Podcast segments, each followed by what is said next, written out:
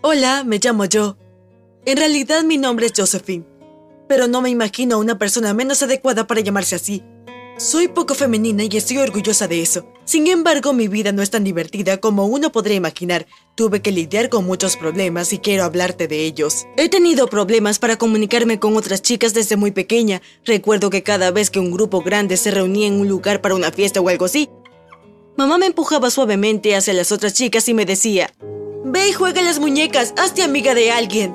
Yo obedecía y comenzaba a mover las muñecas de vez en cuando y a escuchar las charlas aburridas de problemas femeninos, pero también veía a los chicos jugar algo emocionante, riendo y haciendo cosas masculinas. Los envidiaba tanto que en algún momento me alejaba en silencio y me unía a ellos. Esos eran los minutos en donde la diversión comenzaba. Las cosas no mejoraron con los años. Siempre me sentía atraída al mundo de los chicos y todos mis amigos eran varones. Me sentía relajada cuando hablaba con ellos, comprendía cada uno de sus problemas y su manera de pensar.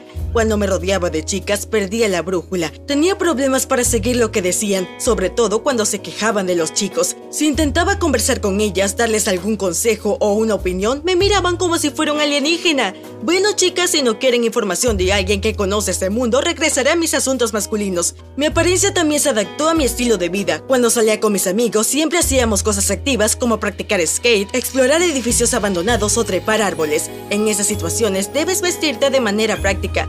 Descubrí que los jeans y las sudaderas son mucho más cómodos que las ropas femeninas que siempre había odiado. Ahora me he visto así. Me resulta trágico tener que hacer una visita formal y vestirme adecuadamente. Según me decían, un bonito vestido, zapatos brillantes, un peinado elaborado. Ah, imagínate frases como, usa falda, sé más femenina, eres una niña. Esas son las cosas que oía todo el tiempo hasta que por fin mis padres se rindieron. Y por cierto, no puedo decir que me vea mal o algo así, simplemente me he visto de la manera que me hace sentir más segura. De hecho, soy bastante bonita y cuando tengo que mostrarme femenina me veo más que aceptable, pero me siento más feliz con mi estilo de vida. El problema es que hace tiempo noté que mis amigos comenzaron a tener citas. Las chicas en mi escuela aparecieron con sus primeros novios y hablaban todo el tiempo de ellos. Algunos de mis amigos también se unieron al proceso y pasaba menos tiempo con nosotros por las tardes para estar con sus novias. Comprendí que yo quería amar y ser amada. Por cierto, una confusión frecuente que oigo es que, como soy poco femenina, la gente asume que soy gay. Pero a mí me atraen los chicos, no las chicas.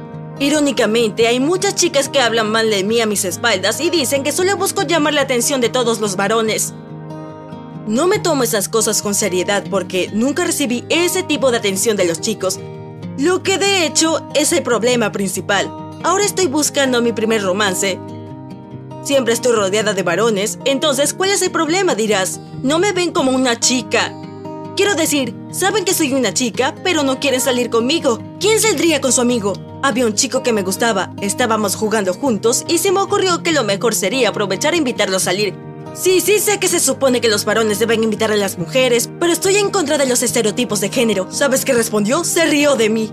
No fue cruel conmigo ni nada parecido, sino que dijo algo como, lo siento, no puedo verte como una chica.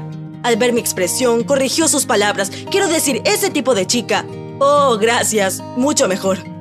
Esa fue la primera vez que mi estilo de vida me generó una incomodidad. Hasta intenté maquillarme y usar un vestido, pero me sentía muy incómoda y los otros chicos también me miraban de una manera rara. Me rendí y perdí las esperanzas. Tampoco era una gran tragedia, supuse que era el precio que debía pagar para mi cómodo y divertido estilo de vida. Me ponía un poco melancólica al ver a esas parejas felices y sentir que por primera vez le faltaba algo a mi vida. Un día salí a patinar, pero no me sentía de humor. Me senté y miré a los demás mientras pensaba en cosas tristes. Al rato, un viejo amigo se sentó conmigo y me preguntó por qué estaba así. No quería inventar una razón. Le conté lo que me ocurría.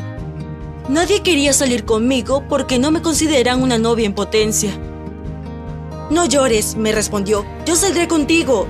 Me rehuse con dignidad. No necesito caridad, dije. De pronto, él se puso muy serio y me aclaró que lo decía de verdad. Y yo acepté. Cometí por accidente el mismo error que mis amigos. No consideré sus sentimientos porque uno no sale con sus amigos. Bueno, me equivoqué.